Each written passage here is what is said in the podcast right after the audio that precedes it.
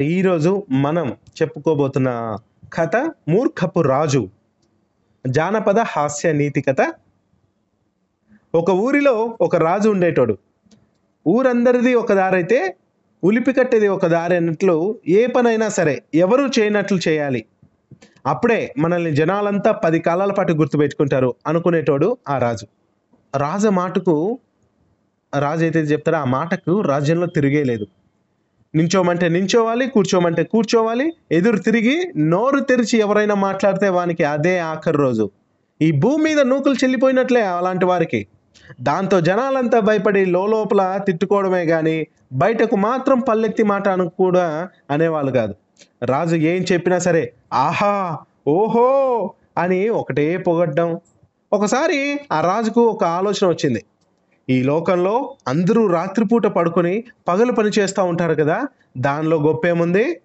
మన రాజ్యంలో జనాలంతా పగటిపూట పడుకొని రాత్రిపూట పని చేస్తే మన రాజ్యం పేరు చుట్టుపక్కలంతా మారుమోగిపోతుంది అని అనుకున్నాడు ఆ రాజు. ఆలోచన ఆ ఆలోచన వచ్చిందే ఆలస్యం. వెంటనే ఆదేశాలు జారీ చేసేశాడు. జనాలు అదిరిపోయినారు. అరే నాయన వీడేంద్ర అయ్యా అని లోపల తిట్టుకున్నారు. కానీ అసలే రాజు దానికి తోడు కొంచెం తిక్క.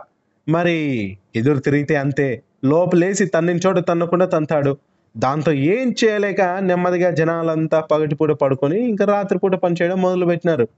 ఒకసారి ఒక గురువు తన శిష్యులతో కలిసి దేశ సంచా సంచారం చేస్తా చేస్తా ఆ ఊరికి చేరుకున్నాడండి. చూస్తే ఇంకేముంది? వీధులన్నీ నిర్మానుష్యంగా ఉన్నాయి పగల్లో. కూడా చిన్న చప్పుడు కూడా లేదు అక్కడ. అంగళ్ళన్నీ తాళాలు వేసి ఉన్నాయి. తలుపులు మూసి ఉన్నాయి. ఎంత వెతికినా ఒక్కడంటే ఒక్కడు కూడా కనపడలేదు ఆ ప్రాంతం అంతా ఇంత పట్టపగలు ఎవరు బయట తిరగడం లేదేమి అనుకున్నారు ఆ గురువు. మరి రాత్రి కాగానే ఊరంతా అంగళ్ళు తెరుచుకోవడం మొదలుపెట్టినాయి. ఎవరి పనులు వాళ్ళు చకచకా చేసుకోసాగినారు. వీధులన్నీ కలకల్లాడసాగాయి.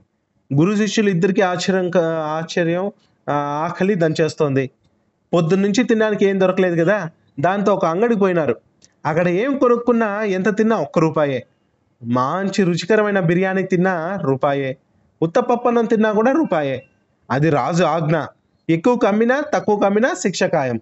అది చూసి శిష్యుడు చాలా సంబరపడినాడు. ఆహా ఇంత తక్కువకు ఏ దేశంలో కూడా ఏమీ దొరకదు. మనం ఇక్కడనే ఉండిపోదాం. హాయిగా కాలు మీద కాలు వేసుకొని కులాసోగా బతకొచ్చు అన్నాడు. కానీ గురువు దానికి ఒప్పుకోలేదు. ఒరేయ్ ఇది పిచ్చిరా పిచ్చి వాళ్ళ రాజ్యం. ఏది ఎటుపోయి ఎటు వస్తుందో ఎవరికీ తెలియదు ఇక్కడ న్యాయం ధర్మం అంటే ఒక పద్ధతి ఏమీ ఉండదు. రాజు ఏం చెబితే అదే వేదం. కాబట్టి ఎంత త్వరగా వీలైతే అంత త్వరగా ఈ చోటును వదిలి వెళ్ళటం మంచిది అని చెప్పాడు ఆ గురువు. కానీ శిష్యుడు అందుకు ఒప్పుకోలేదు. రాక రాక మంచి అవకాశం వచ్చింది. ఎప్పటి నుంచో తినాలి తినాలి అనుకున్నవన్నీ అతి తక్కువ ధరలో అందుబాటులో ఉన్నాయి. నాకు కావాల్సినవన్నీ బాగా తిని కోరికలన్నీ తీర్చుకొని వస్తా. అంతవరకు ఇక్కడ నుంచి కదిలేదే లేదు అన్నాడు ఆ శిష్యుడు. సరే నీ కర్మ అంటూ గురువు ఆ రాజ్యం వదిలి వెళ్ళిపోయినాడు. ఇక ఆ శిష్యుడు అక్కడే ఉంటూ మూడు పూట్ల హాయిగా నచ్చినవన్నీ తింటూ తిరగసాగినాడు. పని పాట లేకపోవడంతో ఆరు నెలలు తిరిగేసరికి బాగా లావుగా చిన్న ఏనుగు పిల్ల లెక్క బలిసినాడు. ఆ రాజ్యంలో ఒక దొంగ ఉన్నాడు. వాడు ఒక పె- ఒకరోజు పెద్ద ధనవంతుడి ఇంటికి దొంగతనానికి పోయినాడు.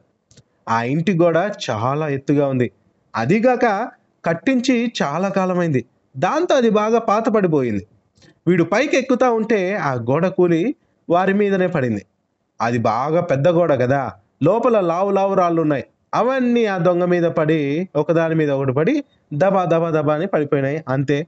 వాడు ఉక్కిరి బిక్కిరి అయిపోయి గాలి ఆడక వాటి కింద చచ్చి చచ్చిపోయినాడు. పడి చచ్చిపోయినాడు. ఆ దొంగకు ఒక కొడుకున్నాడు.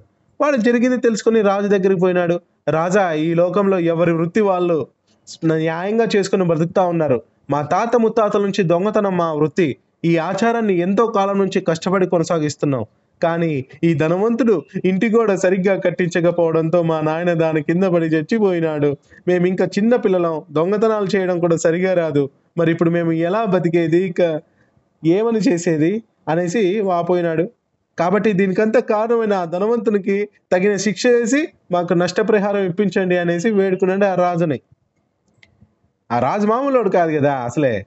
దానికి రాజు బాగా ఆలోచించి నిజమే కదా వీడు చెప్పింది. అరవై నాలుగు కళల్లో చోర కళ కూడా ఒకటి అని మన పెద్దలు చెప్పినారు. అని అనుకుని దాన్ని కాపాడుకోవాల్సిన బాధ్యత మనందరిది. దొంగలే లేకపోతే రాజభట్లు సోమరులు అయిపోతారు ఈ ధనవంతుని వలన అనవసరంగా పాపం ఆ దొంగ చచ్చి పైకి వెళ్ళిపోయినాడు పోండి పోయి ఆ ధనవంతుని పట్టుకొని ఉరిదీయండి అంటూ సైనికులు పంపించినాడు. బట్టలు పోయి ఆ ధనవంతుని పట్టుకొని వచ్చినారు. వాడు జరిగిందంతా తెలుసుకొని గడగడ గడగడగా వణికిపోతా రాజా రాజా ఇందులో నా తప్పేమీ లేదు. ఆ గోడ కట్టించింది నేనే అయినా కట్టింది మన రాజ్యంలో పేరు పొందిన తాపి మేస్త్రి. వానికి అడిగినంత డబ్బు ఇచ్చాను అయినా వాడు సరిగా కట్టలేదు. కాబట్టి తప్పంతా వానిదే అన్నాడు ఆ ధనవంతుడు. ఆ మాటకు రాజు నువ్వు చెప్పింది కూడా నిజమేలే. నువ్వు ఎంత ఖర్చు పెట్టినా వాడు సరిగ్గా కట్టకపోతే నువ్వేం చేస్తావు? అంటూ సైనికుల వంక తిరిగి పోండి పోయి ఆ తాపి మేస్త్రిని పట్టుకొని రండి అన్నాడు. దాంతో ఆ సైనికులు చేసేదేం లేక వెతుక్కుంటా పోయి ఆ తాపి మేస్త్రిని పట్టుకొని వచ్చినారు. ఆ తాపి మేస్త్రి జరిగిందంతా వినేసి రాజా ఆ గోడనే కాదు ఆ ఇండ్లు కూడా కట్టింది నేనే. కానీ ఎన్ని రోజులైనా ఇంట్లో ఒక్క ఇటుకు కూడా కదలలేదు. కానీ సరిగ్గా ఆ గోడ కట్టే సమయంలో మన సైనిక అధికారి రోజు రెండు పూట్ల అటువైపు వస్తుండేవాడు. ఆయన గుర్రం మీద వచ్చేటప్పుడు పోయేటప్పుడు ప్రతి ఒక్కరూ గౌరవంగా లేచి నిలబడాలి. నిలబడలేకపోతే వెంట వచ్చే భటులు కోడాలతో కొడతారు. దాంతో నేను భయంతో ఎప్పుడూ ఆ దారి వంకే చూస్తూ గోడ సరిగ్గా కట్టలేకపోయాను. కాబట్టి తప్పంతా ఆ సైనిక అధికారిదే రాజు అనేసి వేడుకున్నాడు. ఆ మాటలకు రాజు ఆలోచించి అతి తెలివైనవాడు కదా బాగా ఆలోచించి నువ్వు చెప్పింది కూడా నిజమేలే. అయినా సైనిక అధికారి రోజుకొక వీధిలో తిరుగుతూ ప్రజల బాగోగులు చూసుకోవాలి కానీ ప్రతిరోజు ఒకే దారిలో తిరిగితే ఎలా? పోండి పోయి ఆ సైనికాధికారిని పట్టుకొని వచ్చి ఉరి తీయండి అన్నాడు రాజు. దాంతో బట్టలు పోయి సైనికాధికారిని పట్టుకొచ్చినారు. ఆ సైనికాధికారిని జరిగిందంతా విని అయ్యో ఇదేందిరా అయ్యా అనుకొని నేను రోజు ఆ దారిలో అదే పనిగా కొద్ది రోజులే నడిచాను. కానీ తప్పు నాది కాదు రాజా. ఎందుకంటే ఆ వీధిలో ఒక బంగారు హారాలు చే తయారు చేసే కంసలి ఉన్నాడు. నా చిన్ని కూతురు కోసమని అతను అడిగిందంతా ధనం ఇచ్చి ఒక అందమైన హారం చేయమన్నాను. వాడు సరేనని సరిగ్గా వారం రోజుల్లో చేసి చేతిలో పెడతానని మాటిచ్చి ఆ తర్వాత హారం చేయకుండా రేపు ఎల్లుండి అంటూ పది రోజుల పాటు అదే పనిగా తిప్పించుకున్నాడు. కాబట్టి నాతో అలా తిప్పించుకున్న కంసలిదే తప్పు నాది కాదు అన్నాడు ఆ సైనికాధికారి. దానికి రాజు అవునులే ఇస్తానని చెప్పి ఇవ్వకుంటే నువ్వు మాత్రం ఏం చేస్తావు?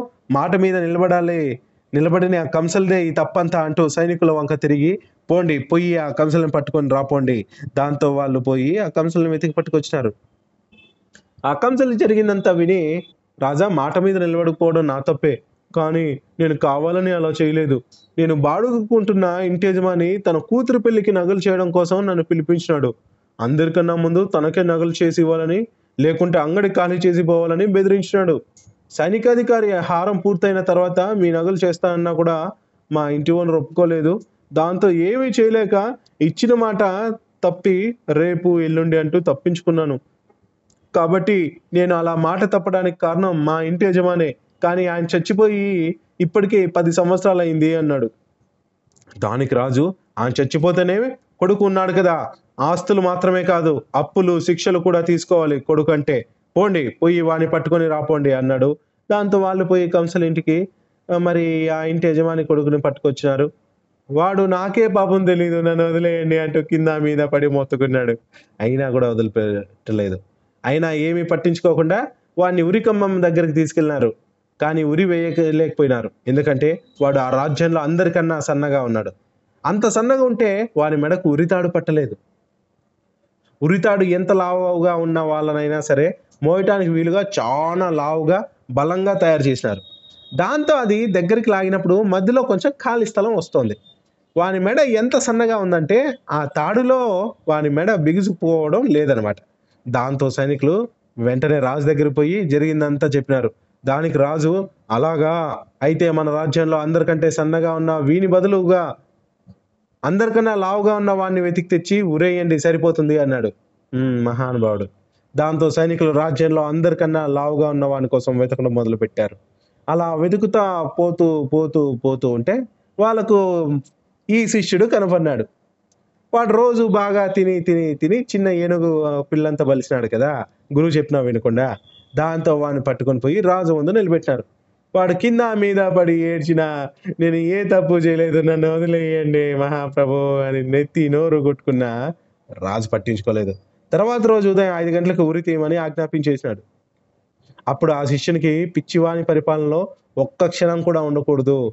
ఎప్పుడు ఏది ఎట్లా తిరిగి ఎవరి మీదకి వస్తుందో ఆ దేవుడు కూడా చెప్పలేడు అంటూ తన గురువు చెప్పిన మాట గుర్తుకు చేసుకున్నాడు.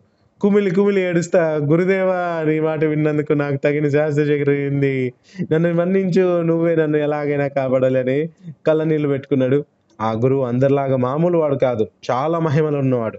శిష్యుడు పడుతున్న బాధను దివ్య దృష్టితో గ్రహించి మరు మరుక్షణంలో అక్కడికి వచ్చినాడు. రాజు ముందుకు పోయి రాజా వీడు నా శిష్యుడు. వీడు తప్పు చేసినా ఒప్పు చేసినా అది గురువునైన నాకే చెందుతుంది. కాబట్టి వీని బదులుగా రేపు ఉదయం నాకు ఐదు గంటలు ఉరి తీయండి. ఒక్క క్షణం కూడా ఆలస్యం చేయకూడదు. ఇంత మంచి అవకాశం మరలా నాకు ఎప్పటికీ రాదు అంటూ ప్రతిమలాడుకున్నాడు అది చూసి రాజు ఆశ్చర్యపోయినాడు. ఎవరు చూసినా నన్ను వదిలేయి నన్ను చంపొద్దు అని వేడుకుంటారు కానీ ఈ గురువేంది? నన్ను ఉరి వేయమని నన్నే ఉరి వేయమని వెంటబడుతున్నాడు? ఇందులో ఖచ్చితంగా ఏదో మతలబు ఉంది అనుకుని గురువును పక్కకు పిలుచుకొని పోయినాడు ఆ రాజు.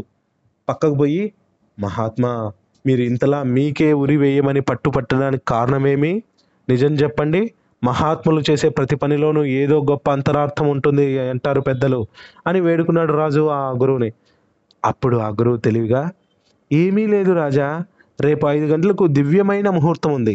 వెయ్యేళ్ళకు ఒకసారి మాత్రమే అలాంటి అద్భుతమైన ముహూర్తం వస్తుంది. ఆ రోజు ఎవరినైతే ఉరి వేస్తారో వాళ్ళు తర్వాత జన్మలో ఈ చుట్టుపక్కల రాజ్యాలన్నింటికీ చక్రవర్తిగా పుడతారు అని చెప్పినాడు ఆ గురువు. దాంతో రాజు ఆలోచనలో పన్నాడు ఆయనకు చక్రవర్తి కావాలని ఎప్పటి నుంచో ఆశ. కానీ ఇప్పుడు ఉన్నటువంటి చక్రవర్తి చాలా బలవంతుడు. అతన్ని జయించడం ఎవరి తరము కాదు. దాంతో ఏమీ చేయలేక అతన్ని పన్ను కడుతూ సామాంతునిగా ఉంటున్నాడు ఈ రాజు. మనసులో కోరికను చంపుకున్నాడు. రాజు బాగా ఆలోచించినాడు. అయితే నాలాంటి రాజు చక్రవర్తి కావాలి కానీ ఇలాంటి దారిని పోయే సన్యాసులంతా చక్రవర్తులు అయితే ఎలా? అని అనుకుని వెంటనే మంత్రిని పిలిచి ఓ మహామంత్రి మారు మాట్లాడకుండా ఆ గురు శిష్యులు ఇద్దరిని వదిలేసి వాళ్ళ బదులుగా రేపు ఉదయం ఐదు గంటలకు నన్ను ఉరి తీయండి అని ఆజ్ఞాపించాడు ఈ పిచ్చిరాజు. మహామంత్రి రాజు చెప్పినట్లే తర్వాత రోజు ఉదయమే ఆ పిచ్చిరాజును ఉరి తీసినాడు. అట్లా ఆ రాజ్యానికి పట్టిన పీడ వదిలిపోయినందుకు ప్రజలంతా చాలా సంతోషించి ఆ గురువుని మెచ్చుకున్నారు.